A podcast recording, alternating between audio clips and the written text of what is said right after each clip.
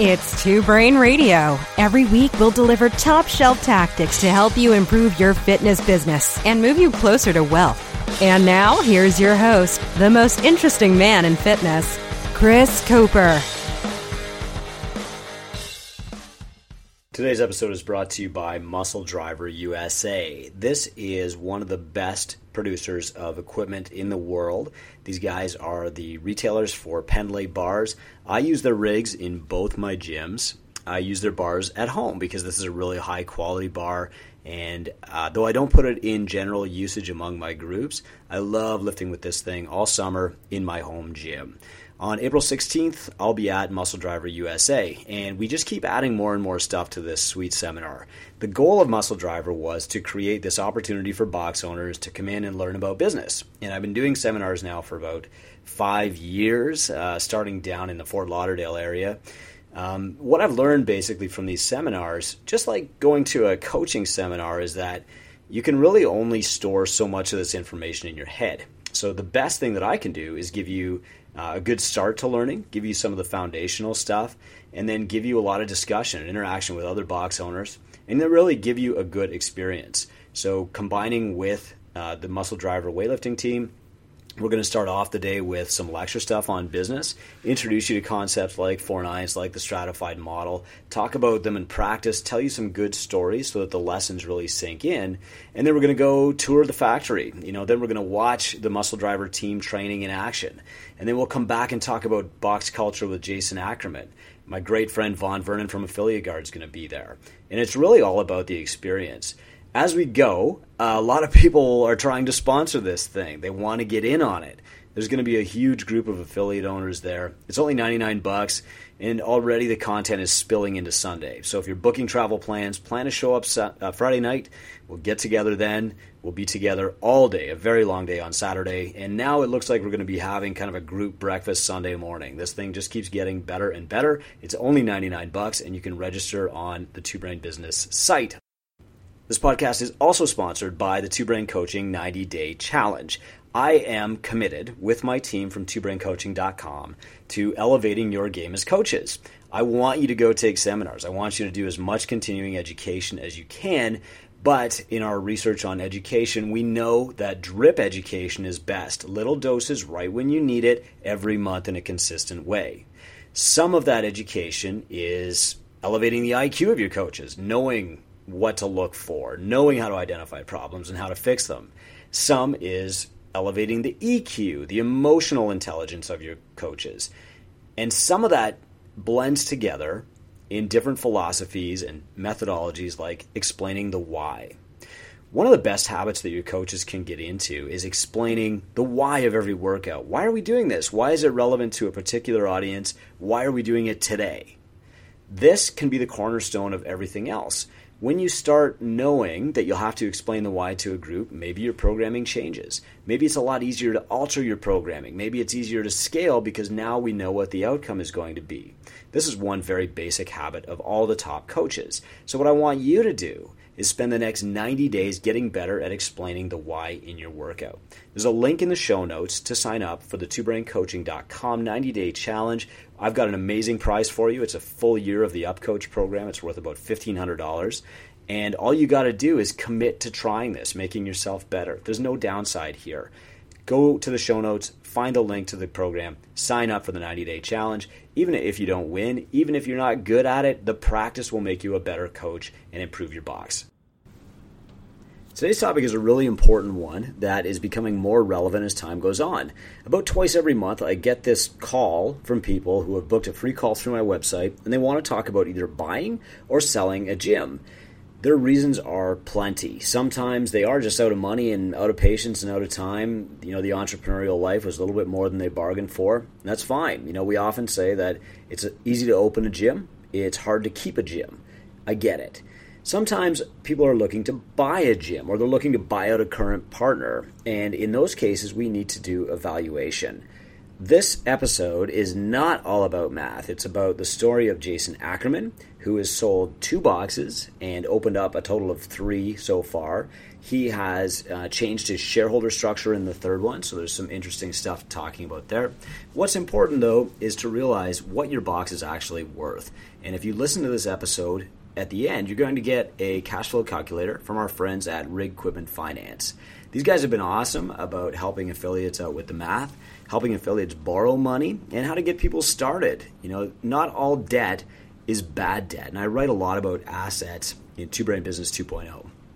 Speaking of assets, when you're valuing your box, I think there's one more thing to keep in mind, and that is that a gym or any service industry business is not an investment grade asset. You don't build this thing up to flip it like you would a piece of software or a product. And I think that's where a lot of people get confused. However, it can be a cash flow asset. What's the difference? A cash flow asset is something that you build into a system that runs itself automatically without your hand on the tiller every second and generates a passive stream of income for you. And again, I go into great depth on this in Two Brain Business 2.0.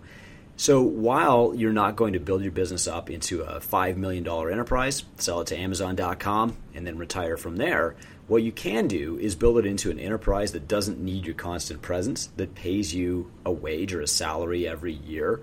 And at the point where you're getting paid but you're not working as much, now you have an asset. And if you're like me, maybe you want to be completely free of the asset or have the choice. So you retire and you come in and coach only when you want to. You still get paid the same amount, but your time is free to work on other assets, like maybe starting a second gym or a completely different company or buying your building. Whatever that is, this episode is going to be relevant for you to start with figuring out the value of your box. When we measure a box's success, we don't go strictly by valuation. We also measure seven areas of excellence in a box, and I'm going to link to that article in the show notes. If you want to see how your box stacks up, you can also take our free box checkup. It's about 70 different questions related to culture, metrics that matter, and other areas like owner lifestyle, resilience, how long can your box stick around, and are you on the right track? The purpose here is to give you a good snapshot, an objectively measurable set of feedback to let you know how you're doing. If nobody tells you this objectively, you'll never know you could be on the wrong track, or you could just maybe have one little weak link. And I want to help you discover those things. That's what a mentor does, and that's what the mentoring program is for. Jason Ackerman was in the mentoring program a long time ago. I met him through CrossFit for Hope. He's been on this show before, and now he's a mentor with twobrainbusiness.com. You're going to enjoy this show, but I hope you really use the cash flow valuation tool from our friends at Rig Equipment. If you're thinking about buying, selling a box, if you're thinking about buying out your partner or selling your shares, this is the math that you need to know. Final word. When you're valuing your box, a lot of people will tell you that if you're trying to use a three year discounted cash flow to figure out what it's actually worth for sale, they're going to say that you need to have your clients on some kind of contracts. In fact, one of my first banks even told me this same thing. But I hate contracts, as everybody knows, and so I want you to rest assured that you can borrow money or you can value your business without having people on these long term contracts. I don't have anybody on any contracts other than a month to month recurring payment. And I was able to borrow a huge sum of money to buy a building and then do other business ventures, just showing my adherence and retention rates.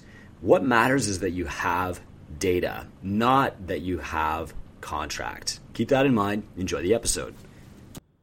All right, Jason Ackerman, welcome back to Two Brain Radio. Thanks for having me once again, Chris. Oh, it's my pleasure, man. And today we're talking more specifically about uh, something we touched on last time, and that is selling your gym.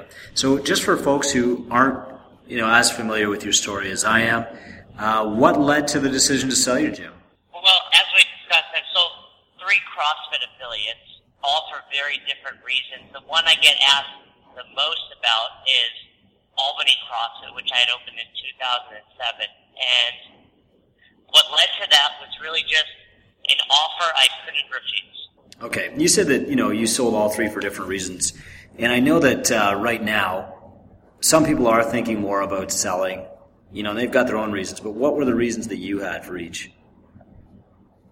All right, well, if I laid them all out for you, the first affiliate that I opened in 2007 was Albany CrossFit. Like I said, I just got an offer from someone looking to buy, and I couldn't refuse it. I had no intention of selling it. It wasn't anything I had ever dreamed of.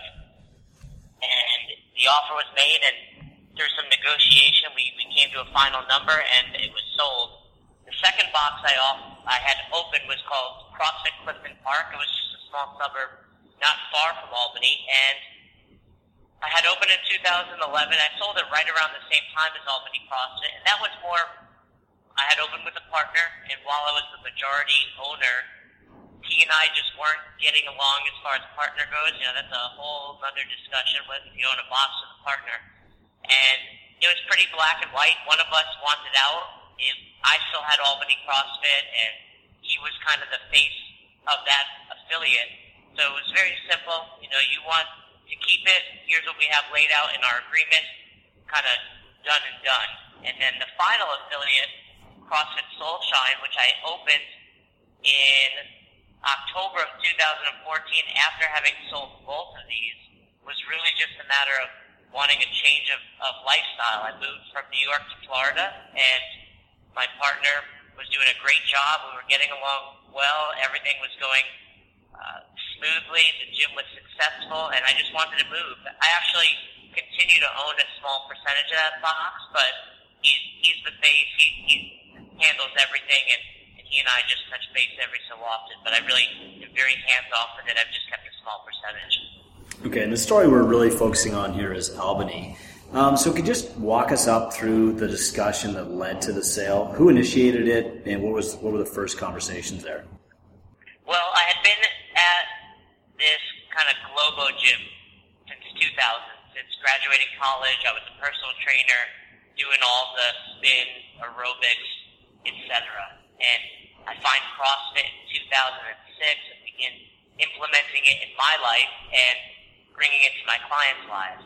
And the reason that's important is because I approached the owner and the manager of the, the facility, the court club, and they had 18 racquetball courts, 12 racquetball courts, I should say, six squash courts, which are virtually the same exact size. And they had started converting some of those courts to other things because that sport is not really booming anymore like it was in the 70s. And I rented a, I rented a court. I went to one racquetball court in 2007 and opened Albany CrossFit. And over the years, I expanded to eventually occupying five of the courts and expanding a little bit outdoors, etc. And I wanted to continue to grow. I was still passionate about CrossFit. I still am. I still loved my community and my members. And I was in this building that was falling apart, and he wasn't really doing anything to help rebuild it or keep it up to date. So I was just looking at it as I have a few options I can leave which would be a huge pain. Although the building itself was run down, it was in a very, very highly trafficked area. It was central location to a lot of places. So I, so I didn't really want to move. So I approached him and I said, "Would you be interested in selling me this building?"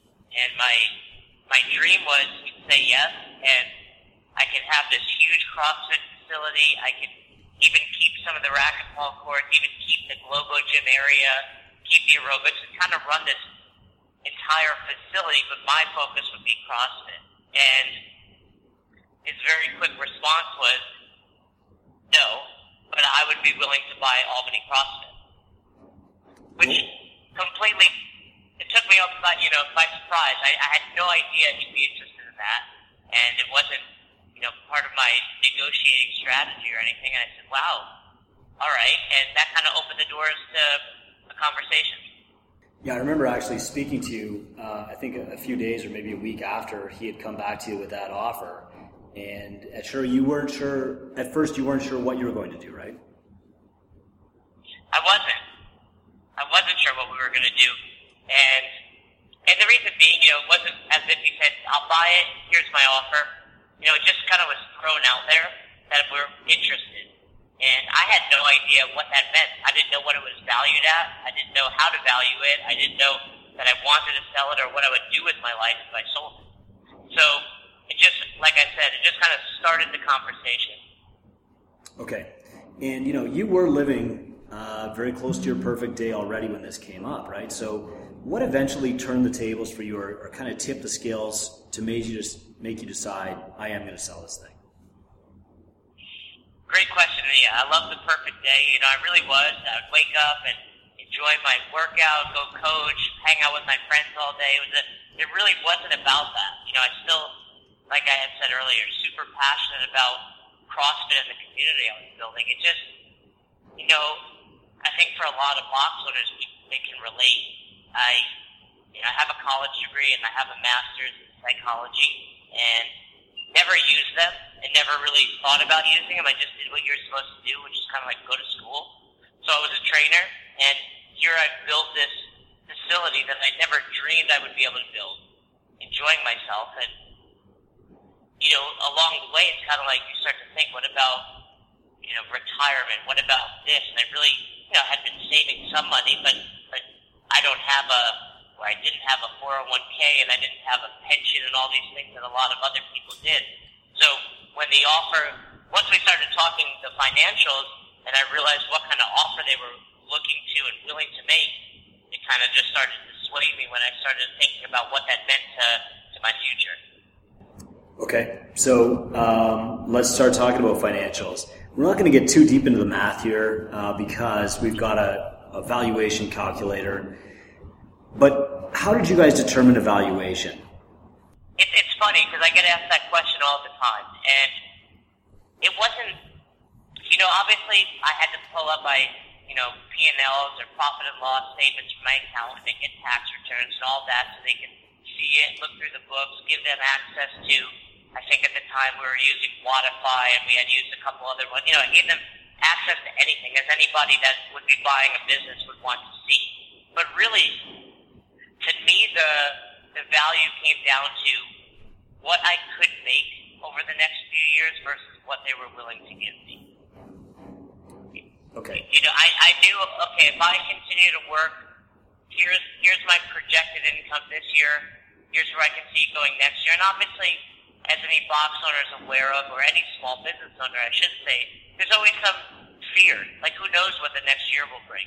CrossFit can continue to grow. There could be more boxes opened around you. So many things can affect your your end of the day numbers. So I knew it. It was in my head, in my heart. Here's what I'm making. So the value has to be worth, you know, covering what I will no longer be making over the next few years. Okay, and the big advantage you had here was you didn't have to sell, right? You were making money. You had a great living. Absolutely, and that's you know part of my strategy, I suppose, in the negotiation was like, I don't need to sell this. At the time, I had no desire to move. Not that I didn't have a desire to, but it wasn't part of my plan. And it was like, hey, I'm living a good life. I enjoy coaching. I have a great coaching staff. We have plenty of members. You know, we're still very profitable. So if this doesn't work out, no big deal. But if it does, great. Okay, and then you took them a number, and was there any kind of back and forth? There was about two back and forth I gave them a number based on what I just said. They responded with a number, and my response, those that know me know I'm pretty blunt and upfront with how I'm feeling, and I was like, if you're to play this game, let's not do this you know the gym's worth more than that, and here's what I'm willing to accept. If you're not to come up to this, let's just end this conversation. And they came up to it. They came up to your first proposed number? My second. You know, I came up, there's one. I gave them a number, they gave me a number, I had that little statement to them, they, they came to my second number. That's funny. So um, we're not going to reveal what that number was. Suffice to say, it was over half a million. Um, to date, it's one of the biggest sales of a CrossFit gym. How did that process go with changing the name? Because you don't actually own the name CrossFit Albany as a CrossFit affiliate, right? Well, what happened no, I don't own the name. I'm the, I'm the affiliate through through CrossFit or through HQ. Right. And so, what that basically means is I, I'm the connection so you can't just go in and say, okay, there's a new owner, put his name here now. Because he has to get approved to, to be a part of the affiliate system. So what actually happened was I kept the, my connection, and I, I created a new name, which was CrossFit Soulshine. Even though at the time I didn't own CrossFit Soulshine, I just wanted to stay a part of the affiliate system. The, the new owner of the facility then had to apply through HQ, and I had to approve the fact that he could keep the name. Okay. You know, and I have talked with Dale Saran about this before, and they are really pretty amenable to helping out as long as it's not some kind of hostile takeover between partners or anything, right? Yeah, and you know what? I actually had to speak to Kathy Glassman, who's always super helpful, and you know they weren't sure about this sale because they didn't know the owner. He's a good guy. You know, he's, he believes in CrossFit. He's been a long time CrossFitter. He's had had his L1, obviously, um, and you know, they were like, this is a Globo gym. We don't want to do that. And I was like, Kathy, this is where I've been all along. It's nothing different. It's just, you know, so, you know, I had to explain that to her. So they definitely always want to give the best and, and make sure they're providing the best for, for the affiliates out there. So I, I spoke to her and then they were very, very friendly about it. And, you know, it's funny because, so my name of CrossFit Soulshine, if you had looked at the chronological order of affiliates, which used to be on the old website on the left side, was higher than Albany CrossFit, although there was about an eight-year gap in when they actually opened because it's based on when I affiliated, not the gym. Yeah, I, I think that's the model that a lot of people don't understand is that you are the affiliate, not the space that you're occupying. Exactly. Okay. So, Jay, you know, we've uh, you've been through this conversation with a lot of affiliates. I know a lot of people turn to you for advice. Just when they're trying to attach a value to their gym, maybe they're considering buying somebody out, or maybe they're considering selling too. What are some of the biggest questions you get? I mean, the, the biggest one is how did you value? And like I said, that was really it. And I think to sum it up more concisely, you know, look at what you can make over the next two to three years and decide if someone were to hand you that right now, is it worth it? You know, you're getting an upfront payment, you know, or some sort of buyout, but and, and, and from the small amount of research I had done, that was pretty pretty much the the consensus. You know, most small businesses are worth two to three times, you know, the, the profit, and what I was making was basically the profit. You know, in retrospect, over the years, could I have made that profit look bigger? Sure, I could have, you know, had less coaches on staff, spent less money on equipment, but at the same time, maybe my community wouldn't have been what it was had I been doing that. Yeah, or maybe you would have been paying more taxes too. I know um, when I bought a building, that's always the, the line that you walk, you know. Do you want to report everything as profit because then you're going to pay more taxes? But on the other hand, if you don't, it's going to actually decrease the value of your business that you went to sell, right? Absolutely, exactly. Okay. And I get a lot of calls actually, but I'm sure not as many as you, uh, of affiliates trying to put a value on their business. Unfortunately, most of the time, the answer that I give them is not uh, what they're hoping to hear. Do you find that same thing? Yeah, yeah. They want a more simple answer. They want to know exactly what it's worth, you know, black and white. Where, you know, I'm sure most people have heard this expression as you have. It's, it's worth what anyone's willing to pay for it. At the end of the day, right? You could say it's worth this, that, because here are my numbers. But if, if you don't have someone willing to give you that, it's not worth that. Yeah, right. Okay, so let's talk about how valuation typically goes. You mentioned uh, two or three years uh, at profit. Um, there's also more commonly used like a discounted cash flow model. Same kind of concept where you're paying like what the owner could expect to take from the business for three years, and then you're keeping it forever, right? So you had a plan. How important is that to know like what your next step is going to be? Well, I, it's funny. At the, at the time, I didn't have a plan. You know, let me correct that. By the end of the by the end of the sale, you know, because you have your negotiation period, and some back and forth like legalities as far as just what's going to be in the documents and, and, and whatnot. By the time it was signed, I had a plan, and my and my third box was just about open.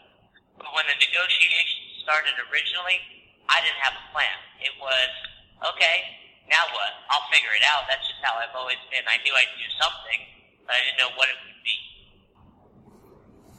All right, so we're going to leave again all the math to the uh, valuation calculator and the blog post from Rig Equipment. That stuff's all pretty explanatory.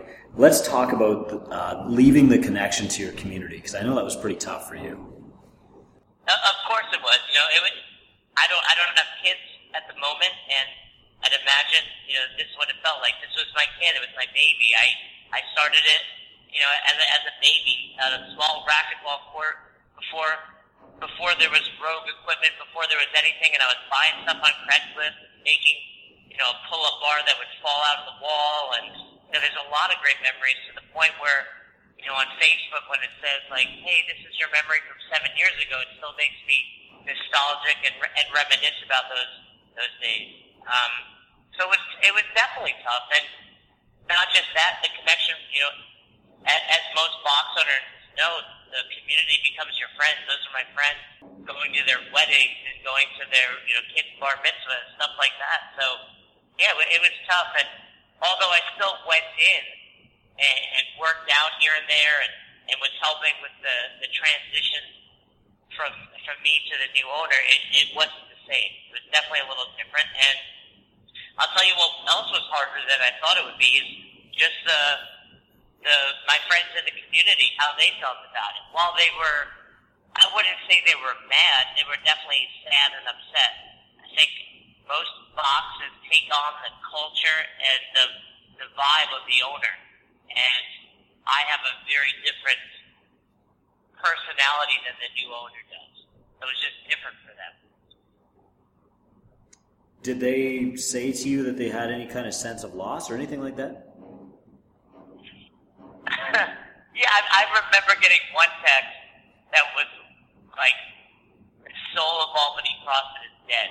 And I was like, "Okay, that's a little bit extreme." Yeah. But uh, yeah, it was just you know, for for a lot of our athletes, for a lot of members at CrossFit, this becomes such a huge part of their life, and a lot of people don't necessarily react well to change, and I know it definitely affected some. Some people may have left because of that. You know, other people just may have dealt with it. The the coaching staff stayed, so there was still that aspect. But I think you know a lot of it was maybe just more in their head what they thought was changing.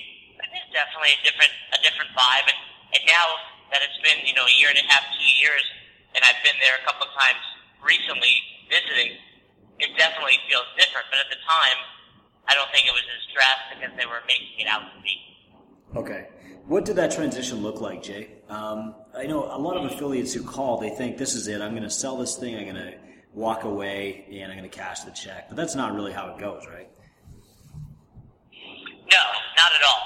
Um, for for our agreement, there was some mentoring involved, so still helping them. You know, I had to teach the new owner a lot of things: how to use the software system, how to use the member system, just giving my advice. I mean, in the contract itself, I think I probably still have a few more months where they can call me and ask me questions, and I'm always, I'm happy to help no matter whether the contract is still valid or not, just like I would for any affiliate. But there's definitely you're probably going to have some time period and a certain amount of hours during that time period where you're available to help with the transition.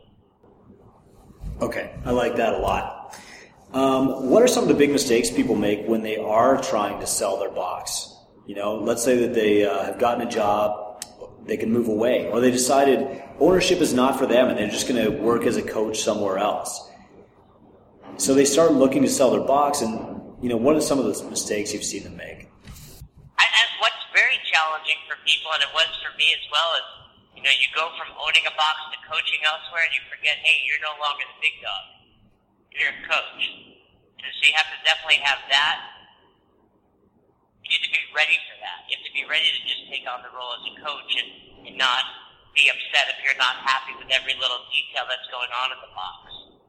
Um, in, in addition to that, I, I just think it, it's hard. It's, it's you know it's a relationship and it's ending, and going to a new one is, is something different, and it's sometimes challenging and sometimes really fun at first. You might look back and, and reminisce and, and, and miss your your old relationship, your old box. So I, I haven't seen too much as far as what's right and what's wrong moving forward, but I, I, think everyone will handle that a little bit differently. How did you settle into being an athlete at your current box, Jay? Well, where I train primarily right now is my garage, so I guess technically I do own it, but it's uh, it's not an affiliate if that's what you're asking. And then I'll hop in around town at just other boxes. I love it right now. It's like for me at the moment, it's like just fun CrossFit. I you know I go wherever. I just take classes, or I'll just ask somebody, hey, what are you doing today, and I'll do it with them. Or you know if I'm by myself in my garage, I'll just follow someone's programming, but it's it's a little different right now because I'm I'm not really affiliated with anyone. Okay, and you're still traveling for HQ. Yeah, I still travel. So obviously on the weekends, training at a, at a level one or doing my own nutrition seminars. So it's fun to just show up. You know, last week I trained at probably six different boxes in, in six different days, and it's it's just fun to really be a part of the community. I don't get too worried about whether I'm going to hit wall balls three days in a row or not. I just, it, you know, it's not about what you're doing; it's about who you're doing it with, and it's fun. Okay, man. Last question: um, for affiliates or other gyms who aren't planning to sell, um, should they still keep that mindset that someday they might want to? Like, how will that affect how they run their business?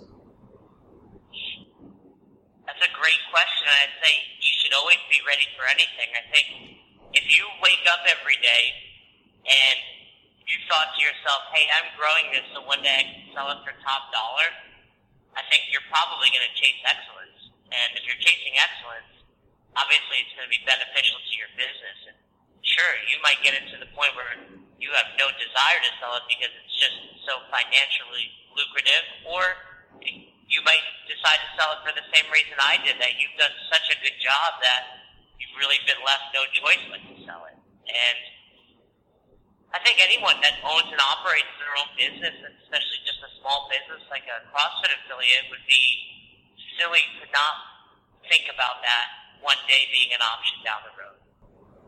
Okay, man. Where can people reach you? I know you're really good about helping people out. I'm always happy to talk to people, anything CrossFit related. Obviously, they can email me. My email is jasonackerman36 at gmail.com. My website is squattherapy.com. I'm even willing to give out my phone number if you don't mind, Chris. That's fine. 518-221-8531. The only thing I tell people about that phone number is don't call it. I will not call you back, but if you text me, I will. I will respond. Beautiful. My man. mom, my mom hates it. My mom calls me and I text her right back. So I will do the same to you. Fantastic. Okay, thanks again, Jay. Thanks for having me. It's time for critical questions. Got a question for Chris? Email Chris at twobrainbusiness.com. Here's our most critical question this week. Today's critical question is another one that I'm seeing asked more and more often, and that is should I de-affiliate? Usually I like to give a person's real name so they know that I'm talking to them and answering their specific question. But today I'm answering this question on behalf of several people who've been asking it recently, both in a broader uh, Facebook group, the Affiliate Owners Group, and in our private Facebook group, the Two Brain Business Group what is the value of your CrossFit affiliation specifically? You know, most of us are paying either a thousand or three thousand, depending when we came on board. And the value of that brand, I think, is worth at least a hundred times what we're paying for it. Frankly, if you can't take something that you license for thousand dollars and make hundred thousand dollars gross in the course of a year, you're probably doing something wrong. If you can't take a brand that's worth three thousand dollars and turn that into a three hundred thousand dollar enterprise through a service model, eh, again, you're probably doing something wrong here. And I don't think that's HQ's fault. What about providing business advice to affiliates? You know, I've been lucky enough to be having some of these conversations with HQ staff over the last three years. Some of them have been really great. Some of them have increased my knowledge about, you know, libertarianism and the free market economy and the philosophy of success and failure. It's been a fantastic fantastic discussion. But what you have to realize is that the goal of CrossFit is to give us the entrepreneurial opportunity. We have a chance to open a gym. And as I said at the beginning of this episode, that is a huge opportunity. But opening a gym is easy, keeping a gym is hard. So you shouldn't expect that the brand alone will determine your success or your failure. Unfortunately, I have seen some people believe that the CrossFit name is just going to provide for them. You know, that it's going to send manna from heaven as soon as they put that sign up. That naming their box, you know, uh, CrossFit one two three is going to be bringing people in and keeping people around, and that there's this you know intangible community that's going to manage retention for you. Three years ago, uh, the thought of getting a mentor was kind of verboten. People didn't talk about it. Now it seems like all the top boxes do it, and you know I work with a, a large number of these boxes, so I know. So, what is the actual value, and what is the perception, and what is HQ's role in all of this? HQ's job is brand awareness. So if we look at the four stages of marketing here, we've got we've got awareness, interest, or maybe desire, integration, and retention. And HQ's job really happens at the awareness stage, you know, and they've done a fantastic job of this. Everybody on the planet who's interested in fitness has heard the word CrossFit, and that's HQ's responsibility. Using things like the CrossFit Open and the CrossFit Games and the Invitational and Mainsite and the Journal all that stuff happens to establish the CrossFit brand as uh, one with a great story and a lot of expertise. Your role is to take that brand and show your local audience how CrossFit is going to help them. That's the interest stage, the next stage. How do you do that? Well, you can duplicate what HQ does. You can tell the story of people doing CrossFit, or you can establish your own expertise as a CrossFit coach. You do this through content marketing, and you do it through social media, you don't really do it through advertising, but there's a whole host of ways that you can do this. We teach a brand action worksheet with about 10 different marketing strategies to roll with every month. And then we do one kind of over the top strategy every few months too. One of these over the top strategies might be the New You Challenge that you heard about a few episodes ago from Tommy Hackenbruck and Ken Andrew Cow. One might be couched to CrossFit. Whatever it is, we're going to plan these things out way in advance but it's more important to be consistent with your other marketing or branding. And I talk a lot about this stuff in Help First. The value of the brand is what you make it. You can also change the timing of when you introduce the brand to a new client. So, for example, consider these two scenarios. We sell CrossFit. Come in and try CrossFit. If you like CrossFit, sign up here this worked a lot with early adopters. This worked a lot with early majority. Now, as I wrote in the shifting market, I think that we're facing the late majority, and it's more important than ever that we can take our service and put it into the context of the people who might be interested. So these are folks who have heard of CrossFit, definitely, but they're not sure how CrossFit's going to solve their problem. So I want to lose weight, but I don't want to go compete in, you know, Carson, California so maybe CrossFit isn't for me. It's your job as an affiliate owner to bridge that gap for them. I'll give you a few examples. When we're doing our summer conditioning program for football teams, soccer teams, and hockey teams, every single one of these kids is doing CrossFit. The CrossFit is the hub of our wheel. They're doing GPP. It's fun, it's novel, we're tracking these metrics, and the workouts have names. It's CrossFit, and it's done at our CrossFit gym. The first time I talk to the head coach of this team, though, I'm going to talk about strength and conditioning because that's what he's interested in. He's not interested in CrossFit yet because I haven't explained how CrossFit is going to help him or haven't shown him. One principal guideline of media is show, don't tell. And so, for a lot of these people, if I walk into their office waving a CrossFit flag, that's not going to bridge the gap for me. I need to tell them how I'm going to make their players stronger, faster, and have better on the field endurance. So I'm going to start with that. Then, as the summer goes on, and I talk to the kids about CrossFit a little bit more, now they've got a context onto which they can, you know, kind of drape their experience and say, okay, I've been doing CrossFit this whole time. Another example, I have a lot of personal training clients who've been with me over a decade. And I'll give you the example of Wayne first. Wayne is 87 years old now. He's been with me for almost 14 years. He does CrossFit he doesn't call it CrossFit. He calls it training. He comes in and does CrossFit one on one with me. And if I said, Wayne, do you want to come to a CrossFit group? He'd say, no, those people are crazy. By the way, what's the name of this workout again? So he's doing CrossFit, but it's in his own context. If I'm going to a corporate market and I talk about corporate wellness programs, there are a growing number of fitness professionals who are leaning only into this market. I might not call it, uh, you know, cubicle to CrossFit or something like that. Maybe I will. What I might call it though is, you know, a corporate wellness program from Catalyst. And I might lay out what it's going to look like. Am I going to use CrossFit? Absolutely, because it's the most powerful tool I've ever come across to get people fit really fast and help them love it. Is my flyer going to say CrossFit on it? Yeah, maybe in the header. That's about it. Are people in the market generally afraid of CrossFit? I don't think so. Now, I'm not familiar with some of these boxes who are um, claiming that that's the case. You know, maybe they are measuring traffic coming in from the street and they are polling people who aren't coming in somehow, or they're taking surveys from their website for people who are looking at their website but not engaged. Maybe they're doing those things, or maybe they're just projecting their own perception onto you know the other clients, and, and maybe they're blaming CrossFit HQ for their own lack of business understanding. That's definitely been the case with some affiliates that I've spoken to, and usually in those cases they're open to it. They they know it's not HQ's fault. More and more I am seeing HQ taking a beating for the failure of box owners to succeed.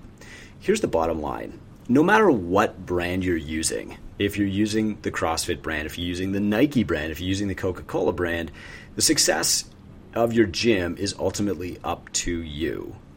How you leverage that brand is everything.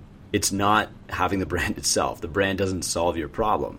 The brand will get people in the door. It will define what you do. It will draw a nice little circle around your service and give people a way to talk about it easier. But it is not your entire service. Your service is fitness. CrossFit is your best tool. Maybe paleo is another tool. Maybe the zone diet is another tool. You know, maybe starting strength is another tool. Whatever. If you're not successful as a CrossFit gym, look at yourself first. That's it for this week. Hope you enjoyed the show. Hope you use the calculator. Hope you never go out of business. And I hope that you grow.